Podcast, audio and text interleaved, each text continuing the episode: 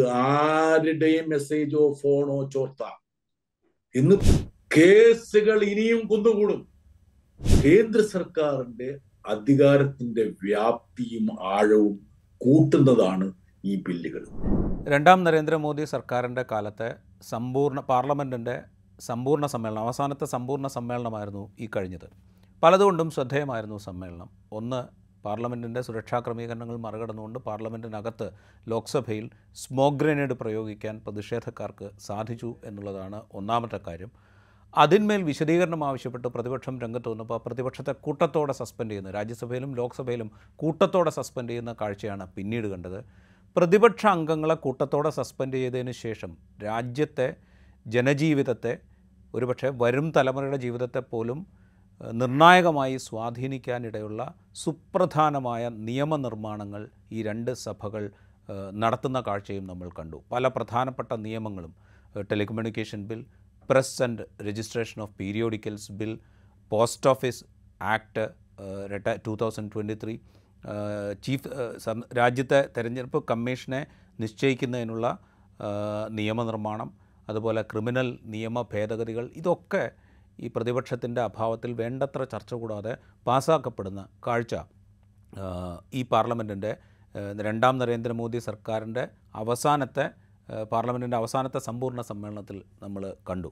ഈ ബില്ലുകൾ എന്താണ് അല്ലെങ്കിൽ ഈ ബില്ലുകൾ എങ്ങനെയാണ് സാമൂഹ്യ രാഷ്ട്രീയ ജീവിതത്തെ സ്വാധീനിക്കാൻ പോകുന്നത്? എങ്ങനെയാണ് ഇത് ജനാധിപത്യത്തെ ബാധിക്കാൻ പോകുന്നത്? ജനാധിപത്യ സമ്പ്രദായത്തെ ബാധിക്കാൻ പോകുന്നത്? എന്ന് ഒന്ന് ആലോചിക്കുകയാണ് ഇൻസൈറ്റ്. നമുക്കൊപ്പം ഉള്ളത് സി പി ഐ എം നേതാവും രാജ്യസഭാംഗവുമായ ജോൺ ബ്രിട്ടാസാണ്. സ്വാഗതം ഇൻസൈറ്റിലേക്ക്. പാർലമെന്റിന്റെ കഴിഞ്ഞ സമ്മേളനം വളരെ നാടകീയവും അത്യധികം രാജ്യത്തെ ജനാധിപത്യത്തെ സംബന്ധിച്ച് ആശങ്കപ്പെടുത്തുന്നതുമായിരുന്നു. കാരണം പ്രതിപക്ഷ അംഗങ്ങളെ കൂട്ടത്തോടെ സസ്പെൻഡ് ചെയ്യുന്ന കാഴ്ച നമ്മൾ പാർലമെന്റിലും പാർലമെന്റിന്റെ ഇരു സഭകളിലും കണ്ടു. അത് നടന്നതിന്റെ നടക്കുമ്പോൾ തന്നെ പ്രധാനപ്പെട്ട പല നിയമനിർമ്മാണങ്ങൾക്കും സാക്ഷിയായി ഈ രണ്ട് സഭകളും. ഈ നിയമങ്ങൾ പലതും വളരെ പ്രധാനപ്പെട്ടതാണ്.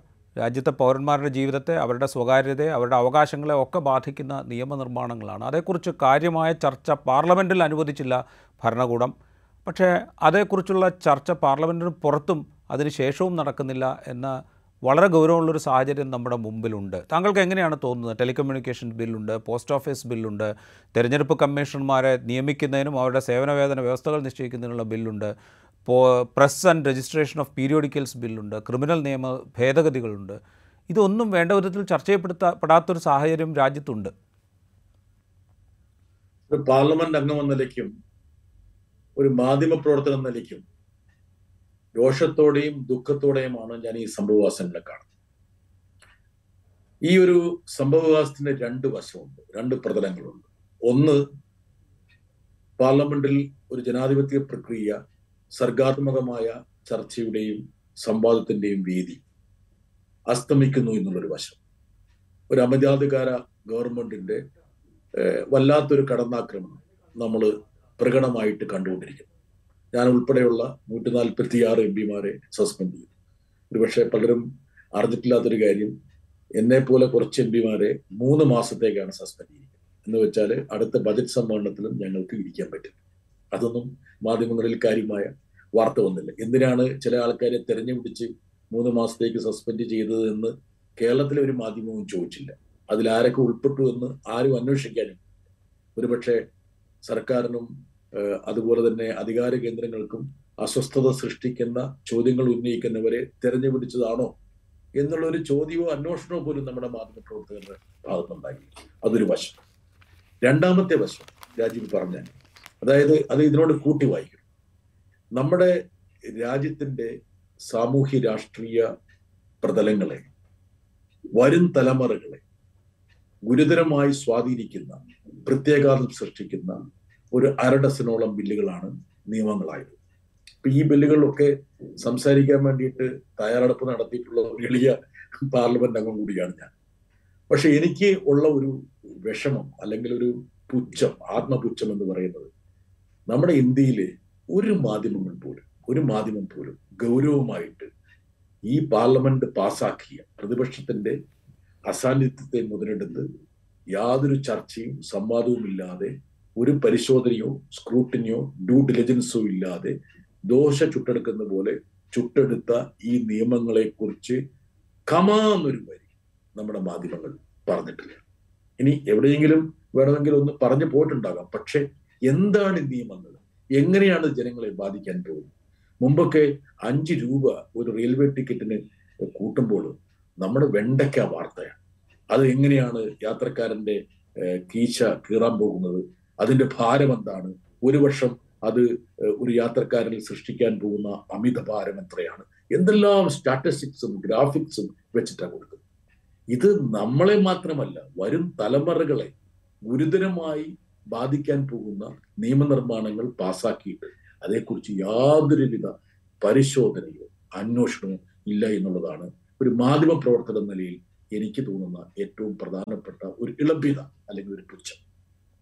ഇനി ഓരോ ബില്ലുകളിലേക്കും വരുന്നതിന് എനിക്ക് ബുദ്ധിമുട്ടില്ല. ഒരു പക്ഷേ ഈ ഒരു ചർച്ച കുറച്ചും കൂടി സർഗാത്മകമാകണമെങ്കിൽ വേണമെങ്കിൽ ഓരോ ബില്ലും എടുത്തെടുത്തെടുത്ത് വേണം പോകാം പോകാം. അതെങ്ങനെയാണ് അതിന്റെ ചില വശങ്ങൾ ഒരു പക്ഷേ എനിക്ക് പറയാൻ പറ്റും.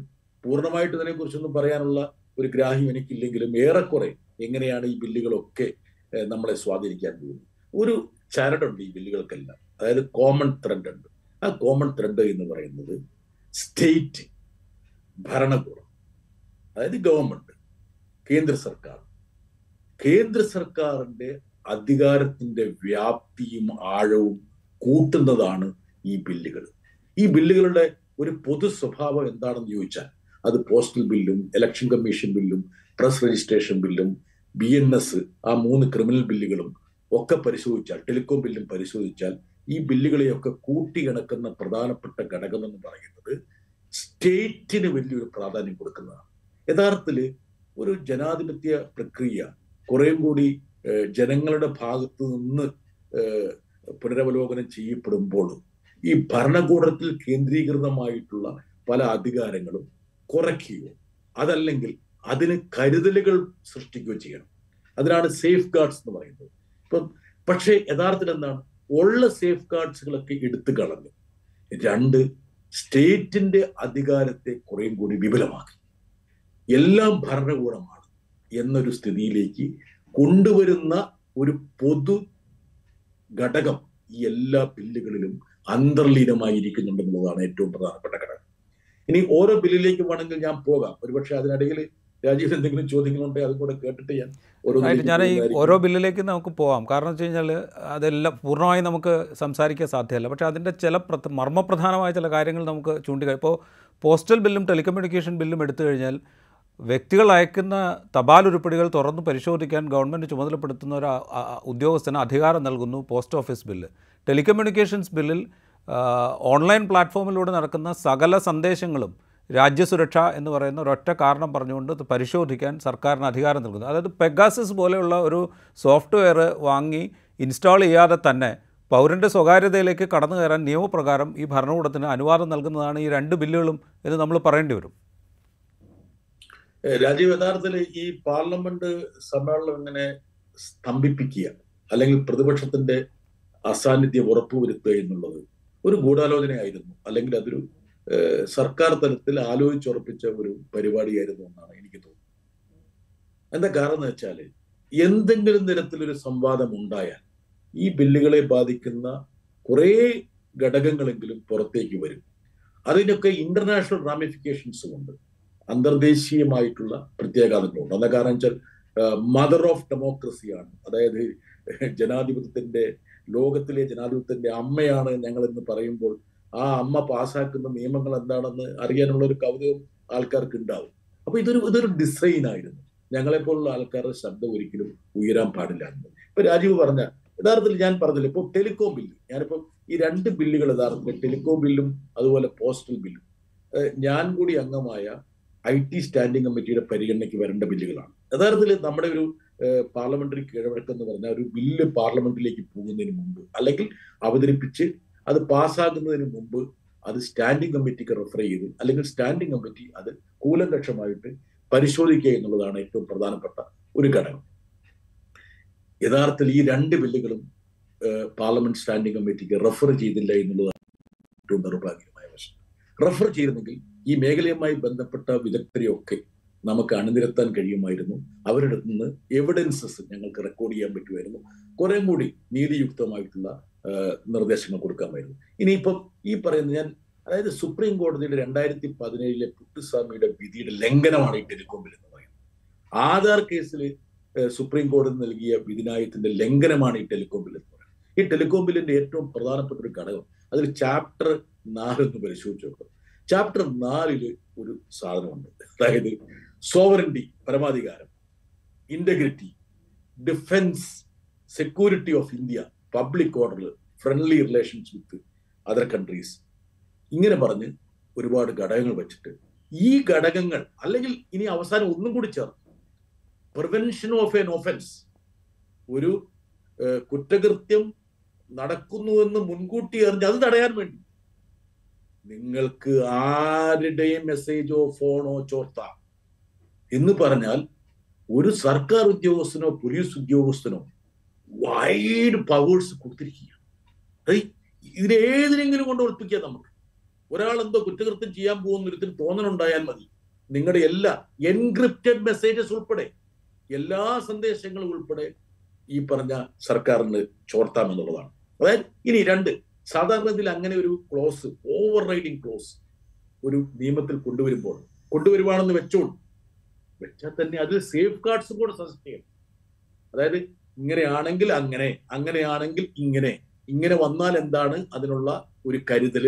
എങ്ങനെയാണ് പൗരന്റെ ഇത് സംരക്ഷിക്കാൻ പറ്റും ഒന്നുമില്ല.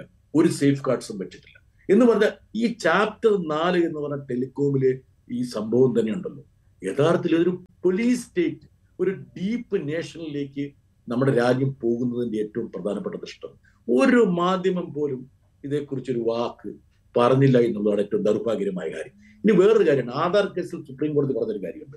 അതായത് സിം കാർഡും മറ്റു കാര്യങ്ങളൊക്കെ എടുക്കുന്നതിന് അല്ലെങ്കിൽ ഓൺലൈനിൽ നിങ്ങളുടെ നിങ്ങളുടെ ഒരു ഇന്റർനെറ്റ് കമ്മ്യൂണിക്കേഷനിൽ ബയോമെട്രിക് ഐഡന്റിഫിക്കേഷൻ നിർബന്ധിക്കാൻ പാടില്ല എന്ന്. ഇപ്പോഴെന്താണ്? നിങ്ങൾക്കൊരു ഓൺലൈൻ ഇന്റർനെറ്റ് കമ്മ്യൂണിക്കേഷൻ എന്ന് വെച്ചാൽ നിങ്ങളുടെ രാഷ്ട്രീയ സംവാദങ്ങളൊക്കെ ഇപ്പൊ ഇന്റർനെറ്റിലല്ലേ? നിങ്ങൾക്ക് നിങ്ങളൊരു പൗരൻ നിലയിൽ നിങ്ങളുടെ അഭിപ്രായ സ്വാതന്ത്ര്യം എവിടെയാണ്? നിങ്ങൾ പ്രകടിപ്പിക്കുന്നത്? അല്ലെ ഏത് മാർഗത്തിലൂടെയാണ് പ്രകടിപ്പിക്കുന്നത്? ഇന്റർനെറ്റിലൂടെയല്ലേ? നിങ്ങളുടെ freedom of speech and expression എന്ന് പറയുന്നത് നിങ്ങൾ രാവിലെ ചായക്കടയിൽ പോയിട്ടാണോ നിങ്ങളുടെ ഫ്രീഡം ഓഫ് സ്പീച്ച് എക്സ്പ്രഷൻ എന്ന് നിങ്ങൾ പ്രകടിപ്പിക്കുന്നത്? അല്ല ഇന്റർനെറ്റിലൂടെയാണ്. അപ്പൊ ലോകം മാറി സമൂഹം മാറി. അപ്പോൾ ഈ ആധാർ കേസിൽ സുപ്രീം കോടതി പറഞ്ഞ ആ ഒരു വിധിയുടെ നഗ്നമായ ലംഘനം. എല്ലാ തരത്തിലുള്ള ഓൺലൈൻ കമ്മ്യൂണിക്കേഷനും ആധാർ കമ്മ്യൂണി ഈ പറഞ്ഞ സിം കാർഡുകളും ബയോമെട്രിക് ഐഡന്റിഫിക്കേഷൻ നിർബന്ധമാണ്. എന്ന് വെച്ചാൽ ഈ പറഞ്ഞ ഭരണകൂടത്തിന്റെ നീണ്ട ഹസ്തം നിങ്ങളുടെ ഏത് ആശയവിനിമയത്തിലേക്ക് വ്യാപി വ്യാപിക്കുന്നു നിങ്ങളെ കണ്ടെത്തും നിങ്ങളുടെ മുകളിൽ ഒരു വിരൽ ചൂണ്ടപ്പെട്ടിരിക്കുന്നു എന്നുള്ളതാണ് ഈ നിയമത്തിന്റെ ഏറ്റവും പ്രത്യേകത. ഇതൊക്കെ ഈ പറഞ്ഞ സുപ്രീം കോടതി നമുക്ക് നൽകണമെന്ന് പറഞ്ഞ റൈറ്റ് ടു പ്രൈവസി എന്നുള്ളത് ഒരു മൗലിക അധികാരമായിരിക്കണം എന്നുള്ളതിന്റെ ഏറ്റവും വലിയ ലംഘനമാണ്. ഇനി പോസ്റ്റ് ഓഫീസിന്റെ ഈ പറഞ്ഞ ആയിരത്തി എണ്ണൂറ്റി തൊണ്ണൂറ്റെട്ടിലെ പോസ്റ്റൽ നിയമം മാറ്റി എഴുതാൻ വേണ്ടി കൊണ്ടുവന്നാണ് അതിൽ ഏറ്റവും പ്രധാനപ്പെട്ട എന്താണ്? ഈ പറഞ്ഞതുപോലെ പോലെ ഏത് തപാൽ ഉരുപ്പടിയും പറഞ്ഞ് ഇന്റർസെപ്റ്റ് ചെയ്യും ഒരു സേഫ് ഗാർഡ് ചില ആരുടെ? അപ്പം അഥവാ നമ്മൾ ഇന്റർനെറ്റ് വിട്ടു ഇനിയിപ്പോ രാജീവിന് എനിക്കൊരു കമ്മ്യൂണിക്കേഷൻ അയക്കണം. ഈ സ്റ്റേറ്റ് കണ്ടെത്താത്ത രീതിയിൽ ഫോണിലൂടെ അയക്കാൻ പറ്റില്ല. എനിക്ക് മെയിൽ അയക്കാൻ പറ്റില്ല. എനിക്ക് ചാറ്റ് ചെയ്യാൻ പറ്റില്ല ടെലിഗ്രാം ഉപയോഗിക്കാൻ പറ്റില്ല വാട്സപ്പ് ഉപയോഗിക്കാൻ പറ്റില്ല. അപ്പൊ ഞാൻ വിചാരിക്കുകയാണ് അങ്ങനെയാണ് ഒരു തപാലിൽ ഒരു കുറിപ്പ് പറ്റില്ല സമ്മതിക്കില്ല. അത് ഇന്റർസെപ്റ്റ് ചെയ്തിരിക്കും ഇനി ഇതാണ് ഈ പറഞ്ഞ രണ്ട് നിയമങ്ങളിലെ പ്രത്യേകത. ഇനി ഈ പറഞ്ഞ പോലെ പോസ്റ്റ് ആൻഡ് റേസ് യഥാർത്ഥം എന്തുകൊണ്ടാണ് നമ്മുടെ എനിക്ക് ചിരി വന്നു പോയത്? ഐ എൻ എസ് ഇതിനെ സ്വാഗതം ചെയ്യും. ഇത് ഈ തപാൽ നിയമത്തെ അതായത് പ്രസ് ആൻഡ് രജിസ്റ്റർ നിയമത്തെ. അതേസമയം എഡിറ്റേഴ്സ് ഗിൽഡ് ഇതിനെ അപലപിച്ചു. നോക്കുക. ഈ രാജ്യത്തിന്റെ അവസ്ഥ നോക്കുക ഈ ഈ പത്ര ഉടമസ്ഥന്മാരൊക്കെ ഈ ഭരണകൂടത്തിന്റെ ദാസന്മാരായിക്കൊണ്ടിരിക്കുന്നു. യഥാർത്ഥത്തിൽ ഈ നിയമം ആരെങ്കിലും വായിച്ചോ അവരാരെങ്കിലും വായിച്ചോ ഒരു നിയമം വായിക്കാതെ സർക്കാർ ഉണ്ടാക്കി കൊടുത്ത ഒരു പത്രക്കുറിപ്പ് അവർ ഒപ്പിട്ടിട്ടല്ലേ അവർ റിലീസ് ചെയ്തത് അത് അതായത് അതിനകത്ത് പറയുന്നുണ്ട് സെർച്ച് ആൻഡ് സീഷൻ ഏത് സമയത്തും നിങ്ങളുടെ സ്ഥലം സെർച്ച് ചെയ്തിട്ട് നിങ്ങളുടെ ഏത് സാമഗ്രികളും അവർ കണ്ടെത്താം. ഒരു സേഫ് ഗാർഡ്സും സജസ്റ്റ് ചെയ്യുന്നില്ല. അവിടെയൊക്കെ വരുന്ന എന്താണ്? ഈ പറഞ്ഞ ഭരണകൂടം വരുവാണ്.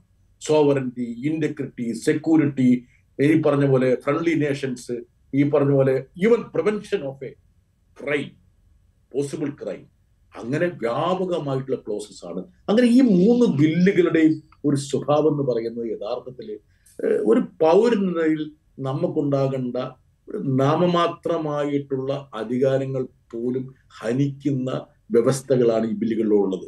ഒരുപാട് ഇതിനെക്കുറിച്ച് എനിക്ക് പറയാനുണ്ട് പക്ഷേ ഞാൻ അതിലേക്ക് പോകുന്നില്ല. ഇനി ഒരുപക്ഷെ ഇനി ഏറ്റവും പ്രധാനപ്പെട്ട സാധനം ഇനി ഈ പറഞ്ഞ പോലെ ബി എൻ എസ് അതുപോലെ ഈ ഞാൻ അതിലേക്ക് വരാം. ഇതിന്റെ ഇതിന്റെ തുടർച്ചയായി തന്നെ ഞാൻ അതിലേക്ക് വരാം. കാരണം എന്താ വെച്ച് കഴിഞ്ഞാൽ ഇപ്പോൾ ഈ മൂന്ന് നിയമങ്ങൾ താങ്കൾ പരാമർശിച്ചു telecommunications bill post office bill then press and registration of periodicals bill. ഇതിനൊക്കെ നൽകുന്ന അധികാരങ്ങൾക്ക് ഈ ക്രിമിനൽ നിയമ ഭേദഗതി വരുമ്പോൾ ഇലക്ട്രോണിക് എവിഡൻസ് പെർമിറ്റ് ചെയ്യുന്നുണ്ട്. ഇലക്ട്രോണിക് എവിഡൻസ് പെർമിറ്റ് ചെയ്യുക എന്ന് പറഞ്ഞാൽ ഈ എക്യുപ്മെന്റ്സ് മുഴുവൻ എങ്ങനെ വേണമെങ്കിലും പിടിച്ചെടുക്കാം എന്നുള്ളതാണ് അതിന്റെ ഒരു വേറൊരു വശം. അങ്ങനെ പിടിച്ചെടുക്കുമ്പോൾ തന്നെ അതിന്റെ സർട്ടിഫിക്കേഷൻ വ്യവസ്ഥ വേണ്ടതില്ല എന്ന് ആ നിയമത്തിൽ വ്യവസ്ഥ ചെയ്യുകയും ചെയ്തിരിക്കുന്നു. അതായത് ഇത് പിടിച്ചെടുക്കുമ്പോൾ ഇതിൽ ഇതിന്റെ ഡാറ്റ എന്തായിരുന്നു എന്തൊക്കെ സംഗതികളാണ് ഉണ്ടായിരുന്നത് ഇതിന്റെ സർട്ടിഫിക്കേഷൻ എന്ന് പറയുന്ന വ്യവസ്ഥ ഈ ക്രിമിനൽ ഭേദഗതി നിയമം ഭേദഗതി ചെയ്ത് വരുമ്പോൾ അതിലില്ലാതെ ആവുന്നു. അതായത് ഇതെല്ലാം ഒരേ ചരടിൽ വളരെ കൃത്യമായ ആസൂത്രണം ചെയ്ത് നടപ്പാക്കുന്ന ഒന്നാണ് എന്ന് നമ്മൾ കരുതേണ്ടി വരും. രാജീവേ ഭീമ ഗോറിഗോൺ കേസിൽ എന്താ സംഭവിച്ചത്? അതായത് പൗരന്മാരുടെ സ്വകാര്യ ഇടം റെയ്ഡ് ചെയ്ത് അവരുടെ കമ്മ്യൂണിക്കേഷൻ എക്യുപ്മെന്റ്സ് പിടിച്ചെടുത്ത് അതിൽ വ്യാജമായിട്ട് തെളിവുകൾ പോസ്റ്റ് ചെയ്തു. അതായത് അവർ കുറ്റവാളിയാണെന്ന് സ്ഥാപിക്കാനുള്ള പല സാധനങ്ങളും അതിൽ പോസ്റ്റ് ചെയ്തു. അത് ലാബിൽ പരിശോധിച്ചപ്പോൾ അവരുടേതല്ലാത്ത സാധനം പുറത്തുനിന്ന് പോസ്റ്റ് ചെയ്തതാണെന്ന് വ്യക്തമായി. ഒന്ന് മനസ്സിലാക്കി നോക്ക്. എത്ര ഹതഭാഗ്യന്മാരെ നമ്മൾ ജയിലിലിട്ടു. യു പി എ ചുമത്തി. അതായത് ഇതാണ് നമ്മുടെ ഇവിടുത്തെ പോലീസ് സംവിധാനം എന്ന് പറയുന്നത്. നമ്മുടെ ഭരണകൂടത്തിന്റെ സ്വഭാവം ഇതാണ്. അപ്പോൾ ഒരു ഒരു മാധ്യമത്തിന്റെ ഇടം സെർച്ച് ചെയ്ത് സീസ് ചെയ്യുന്ന ഉപകരണങ്ങളെ അത് എങ്ങനെയാണ് ഇവാലുവേറ്റ് ചെയ്യേണ്ടത്? മജിസ്ട്രേറ്റ് വേണോ? ഹൈക്കോടതി ജഡ്ജി വേണോ? ഇന്ന ഉദ്യോഗസ്ഥൻ വേണോ? ഏത് റാങ്കിലുള്ള ഉദ്യോഗസ്ഥനാണെങ്കിൽ അവിടെ എവിഡൻസ് വേണ്ടേ നിങ്ങൾക്ക് പിന്നെ എത്ര പേരെ അവിടെ സാക്ഷികളാക്കി കൊണ്ടുവരാൻ പറ്റും? ഇതൊന്നുമില്ല. ഇപ്പൊ നാർക്കോട്ടിക്സ് ആക്ടിൽ പോലും നിങ്ങളുടെ വീട്ടിൽ റെയ്ഡ് ചെയ്യണമെങ്കിൽ ഒരാളെ പിന്നെ അവിടെ വെച്ചിട്ട് റെയ്ഡ് ചെയ്യാൻ പറ്റും. ഇതിൽ അതൊന്നും വേണ്ട. അപ്പൊ നമ്മുടെ എക്യുപ്മെന്റ്സ് ഇലക്ട്രോണിക് എക്യുപ്മെന്റ്സിൽ എന്തും ഭാഗ്യമായിട്ട് കൊണ്ടുവന്ന് പോസ്റ്റ് ചെയ്യാവുന്ന ഒരു സാഹചര്യം സംജാതമാകുന്ന ഈ കാലഘട്ടത്തിൽ ഇതുപോലുള്ള ഓവർ റൈഡിങ് പവേഴ്സ് അതായത് ഫ്രീ വീലിംഗ് പവേഴ്സ് പോലീസിന് കൊടുത്താൽ ഉണ്ടാകുന്ന ദുരന്തം എന്തായിരിക്കും? ഇതാണ് നമ്മൾ മനസ്സിലാക്കേണ്ട ഒരു കാര്യം. ഒരു പക്ഷേ നമ്മൾ പാഠം പഠിക്കുന്നില്ല എന്ന കാരണം വെച്ചാൽ ഇതൊരു ഡെമോക്രസിയിൽ നിന്ന് ഈ പറഞ്ഞ ഒരു അമിതാധികാര സ്വേച്ഛാധിപ സ്വേച്ഛാധിപത്യമുള്ള ഒരു രാഷ്ട്രത്തിലേക്കുള്ള ഒരു പ്രയാണത്തിന്റെ ഏറ്റവും പ്രധാനപ്പെട്ട നിയമപരമായിട്ടുള്ള കടമ്പകളാണ് പാർലമെന്റ് കടന്നത് എന്നുള്ള കാര്യം നമ്മുടെ ആൾക്കാർ വ്യക്തം മനസ്സിലാക്കുന്നില്ല അവരിപ്പോഴും ഈ പറഞ്ഞ പോലെ നരേന്ദ്രമോദി പിന്നെ ക്രൈസ്തവ നേതാക്കളെ വിളിച്ച് അവിടെ കൂടിക്കാഴ്ച നടത്തിയതും ഭാസുരമായിട്ടുള്ള ഒരു എന്താ പറയാ ദിനം അവർക്ക് നേർന്നതിനെ കുറിച്ചാണ് ഇവിടെ ചർച്ച ചെയ്യുന്നത്. ഇവിടെ എഴുന്നൂറ് പള്ളികൾ കഴിഞ്ഞ ഒറ്റ വർഷം തന്നെ ആക്രമിക്കപ്പെട്ടു കാര്യമോ അല്ലെങ്കിൽ മണിപ്പൂരിൽ ഇരുന്നൂറ്റി നാൽപ്പത് പള്ളികൾ കത്തിച്ചമ്പലായി എന്നുള്ള കാര്യം ചർച്ച ചെയ്തില്ല. ഇവിടുത്തെ മാധ്യമം. ഓട്ടെ അതിലേക്ക് പോകുന്നില്ല. നമ്മുടെ വിഷയം അതില്ലാത്തതുകൊണ്ട്. ഇനി അതിനേക്കാളും പ്രധാനമായിട്ടൊരു bill election commission C E C E C നിയമന ബില്ല്. യഥാർത്ഥത്തിൽ ഇത് ഇതിന്റെ വേറൊരു തുടർച്ചയാണ്. എന്നെ അത്ഭുതപ്പെടുത്തിയ ഒരു കാര്യം. അതായത് സുപ്രീം കോടതി വിധി പറയുന്നു. സുപ്രീം കോടതിയുടെ സ്പിരിറ്റ് എന്തായിരുന്നു അതായത് ഈ രാജ്യത്തിന്റെ അടിസ്ഥാനം എന്ന് പറയുന്നത് തന്നെ എന്താണ്? ജനാധിപത്യം. ഈ ജനാധിപത്യത്തെ താങ്ങി നിർത്തേണ്ടത് എന്താണ് സ്വതന്ത്രവും നീതിപൂർവമായിട്ടുള്ള ഒരു തെരഞ്ഞെടുപ്പ്. സ്വതന്ത്രവും നീതിപൂർവമായ ഒരു തെരഞ്ഞെടുപ്പ് ഇല്ലെങ്കിൽ രാജ്യമില്ല. അല്ലെങ്കിൽ രാഷ്ട്ര ജനാധിപത്യ രാഷ്ട്രമില്ല. സ്വതന്ത്രവും നീതിപൂർവമായിട്ടുള്ള ഒരു തെരഞ്ഞെടുപ്പ് സാധ്യമാകണമെങ്കിൽ സ്വതന്ത്രമായിട്ടുള്ള ഒരു ഇലക്ഷൻ കമ്മീഷൻ വേണമെന്നാണ് സുപ്രീം കോടതി പറഞ്ഞത്. സ്വതന്ത്രമായിട്ട് ഇലക്ഷൻ കമ്മീഷൻ വേണമെന്ന് പറയാൻ എന്താ? പ്രധാനമന്ത്രിയുടെ ഓഫീസിന്റെ കോലായിൽ ഇരിക്കുന്ന ഒരു ഉദ്യോഗസ്ഥനെ പിടിച്ച് അവർക്ക് ഇഷ്ടമുള്ള പോലെ കൊണ്ട് അവിടെ നിയമിക്കാൻ പാടില്ല. അല്ലെങ്കിൽ ഏതെങ്കിലും വകുപ്പ് സെക്രട്ടറിയെ കൊണ്ടുകൊണ്ട് അവിടെ വെക്കാൻ പാടില്ല. ഏതെങ്കിലും മന്ത്രിയുടെ പ്രൈവറ്റ് സെക്രട്ടറി ആയിട്ട് ജോലി ചെയ്ത ആളെ കൊണ്ട് വെക്കാൻ പാടില്ല. നമ്മുടെ സി എ ജി എന്നുള്ള സ്ഥാപനത്തിന്റെ അവസ്ഥ ഇപ്പൊ നിങ്ങൾക്ക് അറിയാലോ എത്ര എത്ര റിപ്പോർട്ടാണ് സി എ ജി വരുന്നത്? അത് പകുതിയിലധികമായിട്ട് കുറഞ്ഞ കാര്യം അറിയാലോ. എന്ന് പറഞ്ഞ പോലെ ഇതില്ലെങ്കിൽ വലിയ പ്രശ്നമാണ്. അപ്പൊ എന്ത് ചെയ്തു? ചീഫ് ജസ്റ്റിസ് പ്രധാനമന്ത്രി പ്രതിപക്ഷ നേതാവ്. ഓക്കെ ഒരു സെംബ്ലൻസ് അപ്പൊ എന്താണ്? ഒരു സ്ക്രൂട്ടിനിയിൽ അല്പം ഫെയർനെസ് ഉള്ള ഒരാളെ മാത്രമേ കാണാൻ പറ്റൂ. ഗവൺമെന്റ് ബില്ല് കൊണ്ടുവന്നു. എന്താ ബില്ല്? പ്രധാനമന്ത്രി പ്രധാനമന്ത്രി നോമിനേറ്റ് ചെയ്യുന്ന ഒരു മന്ത്രി പ്രതിപക്ഷത്തെ ഒരാൾ എന്ന് വെച്ചാൽ ടു ഈസ് ടു വൺ എന്ന് പറഞ്ഞാൽ ഇപ്പോഴുള്ളതിനേക്ക് എന്ത് വ്യത്യസ്തം ഉണ്ടാകും വ്യത്യാസം ഉണ്ടാകാൻ പോകുന്നു. ഇപ്പോഴുള്ളത് തന്നെ ആവർത്തിക്കുന്നു. ഇനി അപ്പൊ അതിന് സർക്കാർ പറയുന്ന ന്യായം എന്ന് വെച്ചാൽ അങ്ങനെ സുപ്രീം കോടതി ചീഫ് ജസ്റ്റിസിൽ നിന്ന് ഇതിലേക്ക് വലിച്ചഴക്കാൻ പാടില്ല. ഏത്? അപ്പം ഞാൻ ഈ ചർച്ചയിൽ പങ്കെടുത്ത ഒരാളാണ്. ഇതുമായി ബന്ധപ്പെട്ട ഒരു സംഭവത്തിൽ അപ്പൊ ഞാൻ പറഞ്ഞു നിങ്ങൾ എന്ത് മണ്ടത്തര പറയണം? ഈ ഇലക്ഷൻ കമ്മീഷനേക്കാൾ എത്ര എത്രയോ ഇൻസിഗ്നിഫിക്കന്റ് ആയ ഇൻസിഗ്നിഫിക്കന്റ് എന്ന് വാക്ക് ഉദ്ദേശി ഉദ്ദേശിക്കുന്ന സ്ഥാപനത്തിനെ ചെറുതാക്കാൻ വേണ്ടിയല്ല. നമ്മുടെ ഡെമോക്രസിയുമായിട്ട് താരതമ്യം ചെയ്യുമ്പോഴാണ്.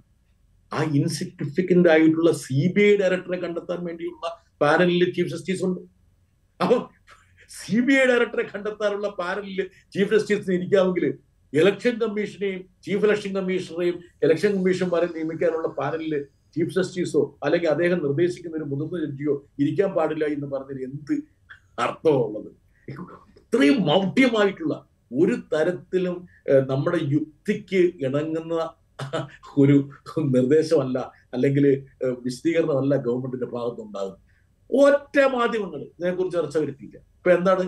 സർക്കാരിന്റെ ഏറാം മൂളികളായിട്ടുള്ള മൂന്ന് പേരെ രണ്ടുപേരെ അവിടെ നിയമിക്കും. പിന്നെ ഒരു ഒരു ഇലക്ഷൻ കമ്മീഷന് സ്വതന്ത്രമായിട്ടുള്ള ഒരു സെക്രട്ടേറിയറ്റ് വേണം. ഇപ്പൊ പാർലമെന്റിന്റെ സ്വാതന്ത്ര്യം സംരക്ഷിക്കാൻ വേണ്ടിയിട്ട് ബ്രിട്ടീഷുകാരന്റെ കാലത്ത് ഈ പറഞ്ഞ സർദാർ പട്ടേലിന്റെ ബ്രദറായിട്ടുള്ള വല്ലഭായ് പട്ടേൽ അന്ന് കൗൺസിലിന്റെ പ്രസിഡന്റ് ആയിരുന്നു. സ്പീക്കറുടെ സമാനമായിട്ടുള്ള സീറ്റ്. അദ്ദേഹം അന്ന് ബ്രിട്ടീഷ് കാലഘട്ടത്തിൽ അങ്ങോട്ട് എഴുതി രാജ്യക്ക് എഴുതി എന്നാണെന്നറിയോ ഞങ്ങളുടെ ഈ ഈ കൗൺസിലിന്റെ പരമാധികാരം സ്വാതന്ത്ര്യം സംരക്ഷിക്കണമെങ്കിൽ സ്വതന്ത്രമായിട്ടുള്ള സെക്രട്ടേറിയറ്റ് വേണം. അല്ലെങ്കിൽ അല്ലാതെ ഗവൺമെന്റ് അയക്കുന്നതിന് ഉദ്യോഗസ്ഥനെ വെച്ചിട്ട് നടത്താൻ പറ്റില്ല. അപ്പം ഗവൺമെന്റിന്റെ ഒരു അപ്പൻഡിക്സ് ആയി മാറുമെന്ന് എഴുതി ഉണ്ടാക്കിയതാണ് ഈ രാജ്യസഭ പാർലമെന്റ് സെക്രട്ടേറിയറ്റ് അപ്പൊ സ്വതന്ത്രമായ ഒരു സെക്രട്ടേറിയറ്റ് നമ്മുടെ ഈ ഇലക്ഷൻ കമ്മീഷന് വേണം. സ്വതന്ത്രമായ ഫണ്ടിങ് വേണം. ഇതൊന്നുമില്ല. സർക്കാർ ടു ഈസ് ടു ഇലക്ഷൻ കമ്മീഷനെയും ഇലക്ഷൻ കമ്മീ ചീഫ് ഇലക്ഷൻ കമ്മീഷണറെയും ഇലക്ഷൻ കമ്മീഷണർ നിയമിക്കുമെന്നുള്ള ഒരു ഫ്ലാറ്റ് ആയിട്ടുള്ള ഒരു അമിതാധികാര എക്സിക്യൂട്ടീവ് ഓർഡർ ഒരു ബില്ലായിട്ട് കൊണ്ടുവന്ന് പാസ്സാക്കിയെടുക്കും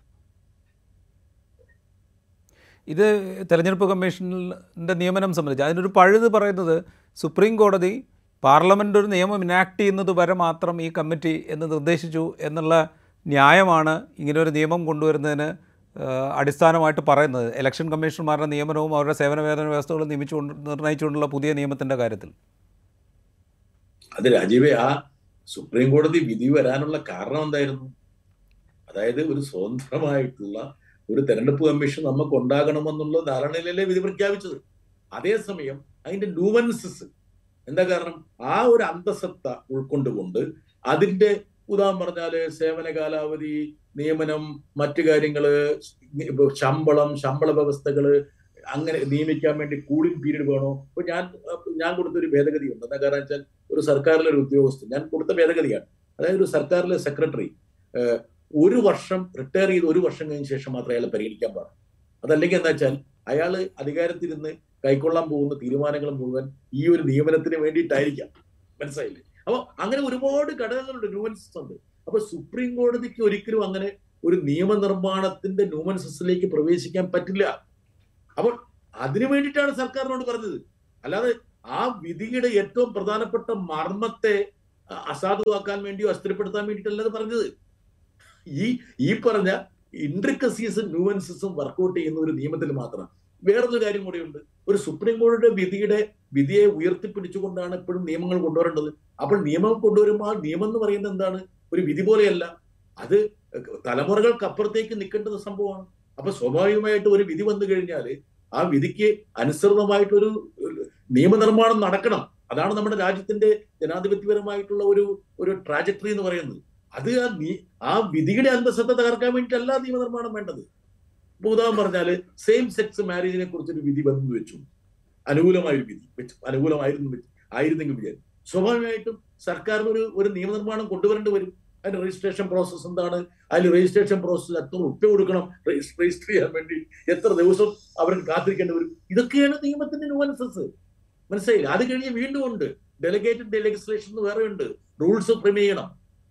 ഇപ്പൊ ചട്ടങ്ങൾ ഫ്രെയിം ചെയ്യണം. ഞാൻ ഒരു കാര്യം ഒരുപക്ഷെ പ്രേക്ഷകർക്ക് മനസ്സിലാക്കാൻ വേണ്ടി പറയാം. രണ്ടായിരത്തി പത്തൊമ്പതിൽ തിരക്ക് പിടിച്ച് പാസ്സാക്കിയിട്ടുള്ള പൗരത്വ ഭേദഗതി നിയമമുണ്ടല്ലോ. ബില്ല് അതിന്റെ ചട്ടങ്ങൾ ഇതുവരെ ഫ്രെയിം ചെയ്തിട്ടില്ല. അപ്പം നിയമനിർമ്മാണം എന്ന് ഉദ്ദേശിക്കുന്നത് എന്താണ്?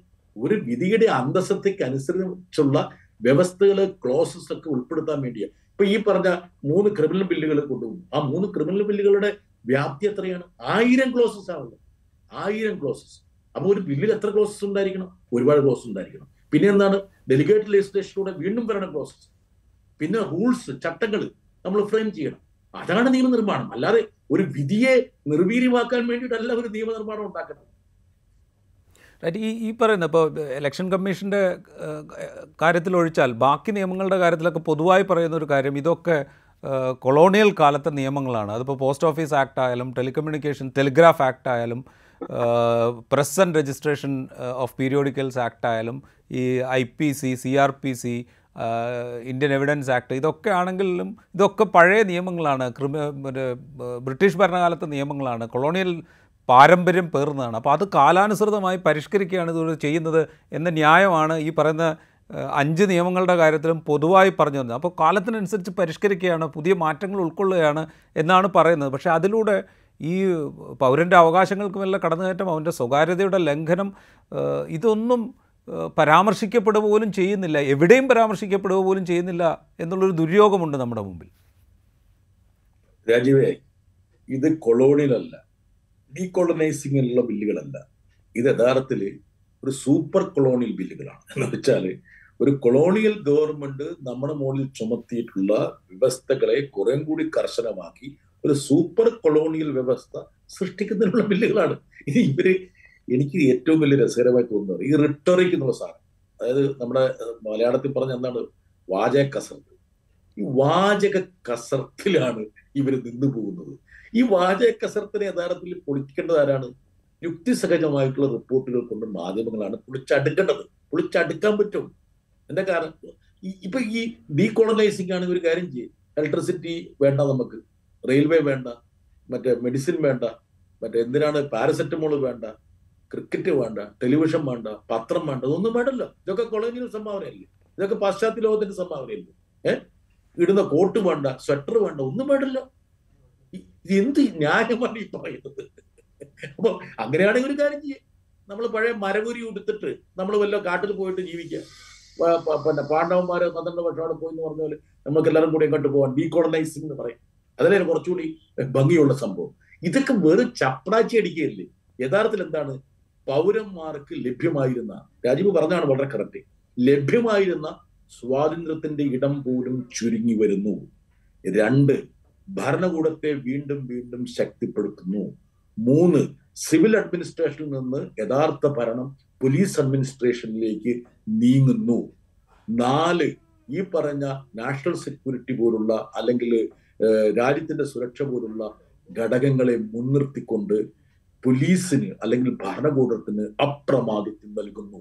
പൗരസ്വാതന്ത്ര്യം യഥാർത്ഥത്തിൽ താഴേക്ക് പോയിക്കൊണ്ടേയിരിക്കുന്നു. ഇതല്ലേ ഇവിടെ സംഭവിച്ചുകൊണ്ടിരിക്കുന്നത് ഇതെന്ത് കോളനി? ഈ കോളനി. ഇനി ഈ ബില്ലുകളുടെ ക്രിമിനൽ ബില്ലുകളുടെ കാര്യം പറഞ്ഞ വലിയ തമാശ. യഥാർത്ഥത്തിൽ. നിങ്ങൾ നോക്കിക്കോളൂ. ഞാൻ ഈ പറയുന്ന കാര്യം രാജീവ് ഗാന്ധി കുറിച്ചു വെച്ചു. ഇപ്പോൾ നമ്മുടെ കോടതികളിലെല്ലാം കൂടി എത്രയോ ലക്ഷക്കണക്കിന് അമ്പത് ലക്ഷത്തിലേറെ കേസുകളായിട്ട് കെട്ടിക്കിടക്കും അതിൽ ബഹുഭൂരിപക്ഷവും ക്രിമിനൽ കേസുകൾ. കേസുകൾ ഇനിയും കുന്നുകൂടും. ഈ ഐ പി സിക്കും സി ആർ പി സിക്കും എവിഡൻസ് ആക്ടിനും പകരമായി വന്നിരിക്കുന്ന ഈ പുതിയ നിയമങ്ങളൊക്കെ ഒന്ന് ക്ലച്ച് പിടിച്ച് വരണം തന്നെ ഒരു വർഷത്തിലേറെ എടുക്കും. വിധി പറഞ്ഞ കേസുകൾ തന്നെ വീണ്ടും ബി എൻ എസ് വെച്ചിട്ട് റീഓപ്പൺ ചെയ്യപ്പെടും. കൗശലപൂർവമായിട്ട് പിന്നെ അഭിഭാഷകര് പല കേസുകളും നീക്കി നീക്കി കൊണ്ടുപോകും. യഥാർത്ഥത്തിൽ നമ്മുടെ ക്രിമിനൽ ജൂറിസ്പ്രൂഡൻസിനെ താറുമാറാക്കുന്ന ബില്ലുകളാണ് ഈ സർക്കാർ പാസ്സാക്കിയിരിക്കുന്നത്. എന്തിനു വേണ്ടിയാണ്? ഇവരുടെ ഈ റിട്ടറിക്കിന് വേണ്ടി ഈ വാചക വേണ്ടി ഇതൊന്നും ഒരു നിയമരംഗത്തോ ഒരു സാമൂഹ്യ രാഷ്ട്രീയ രംഗത്തോ ചർച്ച ചെയ്യപ്പെടുന്നില്ല എന്നുള്ളതാണ് ദൗർഭാഗ്യം. ഒരു കാര്യം കൂടി ഞാൻ രാജ്യങ്ങളോട് പറയട്ടെ. കേന്ദ്ര സർക്കാരിന്റെ പ്രധാനപ്പെട്ട ഒരു ഉദ്യോഗസ്ഥൻ എന്നോട് പറഞ്ഞത് enforcement of these three criminal bills ഞങ്ങൾ ഒരു വർഷത്തേക്ക് നീട്ടിവെക്കുകയാണ് ഇതേതെങ്കിലും പത്രങ്ങൾ റിപ്പോർട്ട് ചെയ്ത എന്നോട് പറഞ്ഞ കാര്യം നോക്കിക്കോളൂ. എന്താ കാരണം? അപ്പൊ ഞാൻ ചോദിച്ചു എന്താണ്? അല്ല ഇത് ഇത് സംബന്ധിച്ച് അവയർനെസ് വേണം ലിറ്ററേച്ചർ വേണം പിന്നെ ഇത് വ്യവസ്ഥകൾ ലളിതമാക്കി പറഞ്ഞുകൊണ്ട് കോടതികളെ ധരിപ്പിക്കണം. ലക്ഷോപലക്ഷം ആൾക്കാരെ ബോധ്യപ്പെടുത്തണം ഇത് എന്തിനു വേണ്ടി ഇവർ ചെയ്തത്? ആർക്ക് വേണ്ടി ചെയ്തത്? ഞാൻ ചോദിച്ചോട്ടെ ഇന്ത്യൻ ഭരണഘടന. ഏറ്റവും വലിയ മൂല ഡോക്യുമെന്റ് എന്ന് പറയുന്നത് ഇന്ത്യൻ ഭരണഘടനയല്ലേ? അത് നൂറോളം പ്രാവശ്യം ഭേദഗതി ചെയ്തിട്ടില്ലേ? ഈ ഐ പി സി എത്ര പ്രാവശ്യം ചെയ്തിട്ടുണ്ട് ഭേദഗതി? ഇതിനേക്കാളും കുറച്ചാ ഭേദഗതി ചെയ്യപ്പെട്ടത്. നിങ്ങൾക്ക് എന്തെങ്കിലും ഏതെങ്കിലും മേഖല കുറേം കൂടി മെച്ചപ്പെടുത്തണമെന്ന് ആഗ്രഹം ഉണ്ടെങ്കിൽ നിങ്ങൾക്ക് ഭേദഗതി കൊണ്ടുവന്നൂടെ എന്ന്? ഏതിലാ നിങ്ങൾക്ക് ഭേദഗതി കൊണ്ടുവരാൻ പറ്റാത്തത്? അതിനു പകരം അമിത്ഷാ നരേന്ദ്രമോദി രണ്ടായിരത്തി പതിനാറിൽ ഒരു സ്വതന്ത്ര രാജ്യം സൃഷ്ടിക്കപ്പെട്ടു. ഭാരതം. ആ ഭാരതത്തിന് പുതിയ ക്രിമിനൽ നിയമങ്ങൾ ഞങ്ങൾ കൊണ്ടുവന്നു. ഇത് പറഞ്ഞ് അഹങ്കരിക്കാനും മാർക്കറ്റ് ചെയ്യാനും വേണ്ടിയിട്ടുള്ള ഒരു ചെപ്പടി വിദ്യയല്ലേ ഇത് ചെയ്തിരിക്കുന്നത്? അതിനപ്പുറത്തെന്താണ്? ഇനി ഇതിന്റെ ഒരു ലംഘനം ഞാൻ പറയാം. Three forty eight art constitution എല്ലാ നിയമങ്ങളും ഇംഗ്ലീഷിലായിരിക്കണം എന്ന് കൃത്യമായി പറയുന്നുണ്ട്. ഇതെന്താണ്? ഈ- നിയമങ്ങൾ ആർക്കെങ്കിലും പറയാൻ പറ്റും നാവുളുക്കി പോകും എന്താണ്? ഭാരതീയ എന്താണ്? ന്യായ സംഹിത ഭാരതീയ നാഗരിക സുരക്ഷാ സംഹിത ഭാരതീയ സംഹിത ഞാൻ ഞാനൊരു എം പി ആയതുകൊണ്ട് പറയുന്നത്. ഞാൻ ഒറ്റ കാര്യം പറയട്ടെ ഈ നിയമം ഇവിടെ പാർലമെന്റ് പാസ്സാക്കില്ല ഞാൻ രാജീവിന് ഒരു ഒരു ടെസ്റ്റ് ഡോസ് തരാം. ചലഞ്ച് ചെയ്യുക അതായത് നിങ്ങൾ ഇപ്പൊ തെരുവിലേക്ക് ഇറങ്ങുക ഈ പരിപാടി കഴിഞ്ഞിട്ട് പത്ത് പേരെ വിളിക്കും. ആ പത്ത് പേരിൽ ഒരാൾ ഈ നിയമങ്ങളുടെ പേരുകൾ മുഴുവൻ പറയാൻ പറ്റുവാണെങ്കിൽ ഞാൻ പറഞ്ഞ വാക്കുകളെല്ലാം തിരിച്ചെടുക്കുക ഒരാൾ ഈ മൂന്ന് നിയമങ്ങളുടെ ഫുൾ ഫോം ഒരാൾ പത്തിൽ ഒരാൾ പറയുകയാണെങ്കിൽ തിരിച്ചെടുക്കുക. ഇത് ഭരണഘടനയുടെ മൂന്ന് ഭരണഘടനയുടെ വ്യക്തമായ പ്രൊവിഷന്റെ ലംഘനം തന്നെയാണ്. പിന്നെ ഇവരെന്താ വെച്ചേക്കുന്നത്? സംസ്കൃതം. ആരുടെ ഭാഷയാണ്? പതിനയ്യായിരം പേര് സംസാരിക്കുന്ന ഇന്ത്യയിലെ ഒരു ഭാഷ സംസ്കൃതത്തിൽ പേരുകൾ കൊടുത്തിരിക്കുക ഇതൊക്കെ എന്ത് മാനസിക സ്ഥിതിയാണ്? ഇതൊക്കെ എന്താണ് നമ്മളെപ്പോലുള്ള ആൾക്കാർ ചർച്ച ചെയ്യാത്തതെന്നാണ് നമ്മുടെ മുഖ്യനാര മാധ്യമങ്ങൾക്ക് എന്ത് പറ്റി? അവരൊക്കെ എവിടെ പോയി ഇരിക്കുന്നത്? ഈ പറഞ്ഞ സിനിമാ നടന്മാരെ സിനിമാ നടികളുടെയൊക്കെ പുറകെ നടന്ന് ഈ സ്ഥലവും സമയവും മെനക്കെടുത്തുമ്പോൾ തങ്ങളുടെ ജീവിതത്തെ തങ്ങളുടെ തലമുറകളുടെ ജീവിതത്തെ രാജ്യത്തിന്റെ ജീവിതത്തെ ഭാഗരേഖത്തെ നിർണയിക്കാൻ പോകുന്ന നിയമനിർമ്മാണങ്ങളുടെ വിവിധമായിട്ട് വശങ്ങളെക്കുറിച്ച് ഒരു ഒരു അഞ്ച് മിനിറ്റ് സമയം അല്ലെങ്കിൽ ഒരു ഒരു പത്ത് സെന്റിമീറ്റർ സ്ഥലം ഒന്ന് നീക്കി വെക്കാൻ പറ്റുന്നുണ്ട്. പറ്റുന്നില്ല. ഞാൻ ഈ ഈ മൂന്ന് ക്രിമിനൽ ബില്ലുകളുടെ പ്രധാനപ്പെട്ട സ്വഭാവങ്ങൾ എനിക്ക് പറഞ്ഞു തരാൻ പറ്റും പക്ഷെ പക്ഷേ സമയത്തിന്റെ ദൈർഘ്യം കൊണ്ട് ഞാൻ പറയാം. അതെ സമയത്തിന്റെ പരിമിതി ഉണ്ട്. പരിമിതിയുണ്ട് അത് അതൊരു പ്രധാനപ്പെട്ട. ഘടകമാണ്. എങ്കിൽ പോലും ഇത് ഇത്രയെങ്കിലും ചർച്ച ചെയ്യപ്പെടണം എന്ന ആഗ്രഹത്തോടു കൂടി തന്നെയാണ് ഈ ബില്ലുകളെ കുറിച്ച് സംസാരിക്കാൻ തീരുമാനിച്ചത്. കേരളത്തെ സംബന്ധിച്ച് ഏതാണ്ട് വൈബ്രന്റ് ആയൊരു മീഡിയ കമ്മ്യൂണിറ്റി ഉണ്ട് എന്ന് നമ്മൾ വിചാരിക്കുന്ന ഒരു സമൂഹമാണ് കേരളത്തിലേത്. അവിടെ നാഷണൽ പെർമിറ്റ് എടുത്ത ഒരു ബസ് പെർമിറ്റ് ലംഘനം നടത്തുന്നുണ്ടോ എന്ന് പരിശോധന നടത്തുന്നതിനെക്കുറിച്ച് ചർച്ച ചെയ്തതിന്റെ നൂറിലൊരു അംശം ഈ നിയമനിർമ്മാണങ്ങളെക്കുറിച്ച് ഈ നിയമത്തിൽ ഏതെങ്കിലും ഒന്നിനെക്കുറിച്ച് ചർച്ച ചെയ്തോ എന്നുള്ള കാര്യത്തിൽ എനിക്ക് സംശയമുണ്ട്. അല്ലെങ്കിൽ ഞാൻ കാര്യം കൂടെ ഞാൻ പറയാം. ഒരു പക്ഷേ ഇത് പറയാതെ പോയി കഴിഞ്ഞാൽ ആൾക്കാർ മനസ്സിലായിട്ടില്ലാത്തതുകൊണ്ടാണ്. അതായത് ഇതിന്റെ ചില വ്യവസ്ഥകൾ നോക്കുകയാണ്. അതായത് ഈ ഓർഗനൈസ്ഡ് ക്രൈം അല്ലെങ്കിൽ അത് പോട്ടെ അത് വിട്ടേക്കാം. ഈ ഓർഗനൈസ്ഡ് ക്രൈം എന്ന് പറഞ്ഞിട്ട് ഈ പറഞ്ഞ മഹാരാഷ്ട്രയിലെ മൊക്കോക്കി കൊക്കോക്കി എല്ലാം കൊണ്ടു വെച്ചിട്ടുണ്ട്. അതിനേക്കാൾ ഏറ്റവും പ്രധാനപ്പെട്ടതെന്ന് വെച്ചാൽ സുപ്രീം കോടതി രണ്ട് രണ്ട് വിധിയിലൂടെ അസ്ഥിരപ്പെടുത്തിയ സെഡീഷൻ രാജ്യദ്രോഹം തിരിച്ചു വന്നിരിക്കുകയാണ്. ദേശദ്രോഹം മാറി രാജ്യദ്രോഹമാക്കിയിരിക്കുന്നു അല്ലെ രാജ്യദ്രോഹം മാറി ദേശദ്രോഹം വന്നിരിക്കുന്നു. അത് മാത്രമല്ല ടെററിസ്റ്റിന്റെ വ്യാപ്തി നിങ്ങൾ ടെററിസ്റ്റിനെ ഡീൽ ചെയ്യാൻ വേണ്ടിയിട്ട് യു എ പി എ ഉണ്ടാക്കിയിട്ടുണ്ട്. ബി എൻ എസിലും കുറിച്ച്. എന്നിട്ട് പറയാണ് അത് ഒരു എസ് പി റാങ്കിലുള്ള ഉദ്യോഗസ്ഥൻ തീരുമാനിക്കട്ടെ യു എ പി എ പ്രകാരമുള്ള ടെററിസം കുറ്റമാണോ വേണ്ടത്? അതേ ബി എൻ എസ് നിങ്ങൾക്ക് ഇഷ്ടപ്പെട്ട നിങ്ങൾക്ക് നിങ്ങളെ രാഷ്ട്രീയ താല്പര്യങ്ങൾക്ക് അനുസൃതമായിട്ടുള്ള രീതിയിലുള്ള ഒരു സ്ട്രെച്ചിങ് കൊടുത്തിരിക്കുകയാണ്. പിന്നെ പോലീസ് കസ്റ്റഡി പതിനഞ്ച് ദിവസങ്ങൾ തൊണ്ണൂറ് ദിവസമാക്കിയിരിക്കുകയാണ് കയ്യാമം വെക്കാനുള്ള പ്രൊവിഷനുകൾ ഇതൊക്കെ ഇതൊക്കെ യഥാർത്ഥത്തിൽ എന്താണ്? യഥാർത്ഥത്തിൽ നമ്മുടെ ഒരു ഭരണകൂടത്തിന്റെ അധികാരത്തെ കൂടുതൽ വ്യാപകമാക്കുകയും അതിന് കാർക്കസ്യം കൊടുക്കുകയും ചെയ്തിട്ടുള്ള ഒരു ഒരു ഒരു ബില്ലാണ് ഇവിടെ കൊണ്ടുവന്നിരിക്കുന്നത്. ആയിരം ആയിരത്തോളം പ്രോസസ് ഇതൊക്കെ ഏത് കോടതിയാണ് ഇനി I P C C B R P S ഒക്കെ മാറ്റി വെച്ചിട്ട് പഠിച്ച് പെറുക്കി ഇതൊക്കെ എന്താ ചെയ്യുക? നമ്മുടെ നമ്മുടെ സിസ്റ്റത്തെ മുഴുവൻ താറുമാറാക്കുന്ന ഒരു കാര്യമാണ്. മാത്രമല്ല സ്വീപ്പിംഗ് പവേഴ്സ് ആണ് കൊടുത്തിരിക്കുന്നത്. പുതാൻ പറഞ്ഞാൽ ഐ പി സിയിൽ വൺ ട്വന്റി ഫോർ എ ആയിരുന്നു സഡീഷൻ നിങ്ങൾ ഇപ്പം ഇപ്പൊ ഇവർ കൊടുത്തിരിക്കുന്ന സതീഷിന്റെ നോക്കിക്കള. രാജ്യദ്രോഹം നോക്കിക്കള. സ്വീപ്പിംഗ് ആണ്. സാമ്പത്തികമായിട്ടുള്ള നിങ്ങൾ പുതാൻ പറഞ്ഞ പത്ത് രൂപ ഒരാൾക്ക് കൊടുത്തു. ആ പത്ത് രൂപ രാജ്യദ്രോഹത്തിന് വേണ്ടി മറ്റേയാൾ ചെലവഴിച്ചു എന്ന് പറഞ്ഞ് നിങ്ങളെ നിങ്ങൾക്കെതിരെ തീവ്രവാദത്തിന്റെ എതിരെയുള്ള കേസ് ചുമത്താൻ പറ്റും. അത്രത്തോളം സ്വീപ്പിംഗ് ആയിട്ടുള്ള വകുപ്പുകളാണ് ഇവർ യഥാർത്ഥത്തിൽ കൊടുത്തിരിക്കുന്നത്. ഇതൊക്കെ എന്തിനു വേണ്ടിയായിരുന്നു എന്നൊക്കെ ഉള്ള ഉദാഹരണത്തിൽ നമ്മൾ ചർച്ച ചെയ്യേണ്ട കാര്യം തന്നെയാണ്. റൈറ്റ് വളരെയധികം നന്ദി ഞങ്ങളോട് ഈ ഘട്ടത്തിൽ ഇത്രയും വിശദമായിട്ട് ഈ കാര്യങ്ങൾ പറഞ്ഞു തന്നതിന്. വളരെ ഗൗരവത്തിൽ പരിശോധിക്കപ്പെടേണ്ട ചില നിയമനിർമ്മാണങ്ങൾ രാജ്യത്തുണ്ടായിരിക്കുന്നു. അതേക്കുറിച്ച് ഗൗരവത്തിലുള്ള പരിശോധന നടക്കുന്നുണ്ടോ എന്ന വളരെ ഗൗരവമുള്ള ചോദ്യമാണ് ശ്രീ ജോൺ ബ്രിട്ടാസ് ഉന്നയിക്കുന്നത്. വളരെയധികം നന്ദി ഞങ്ങളോട് സഹകരിച്ചതിന്. Thank you thank you very much thank you Rajeev. Thank you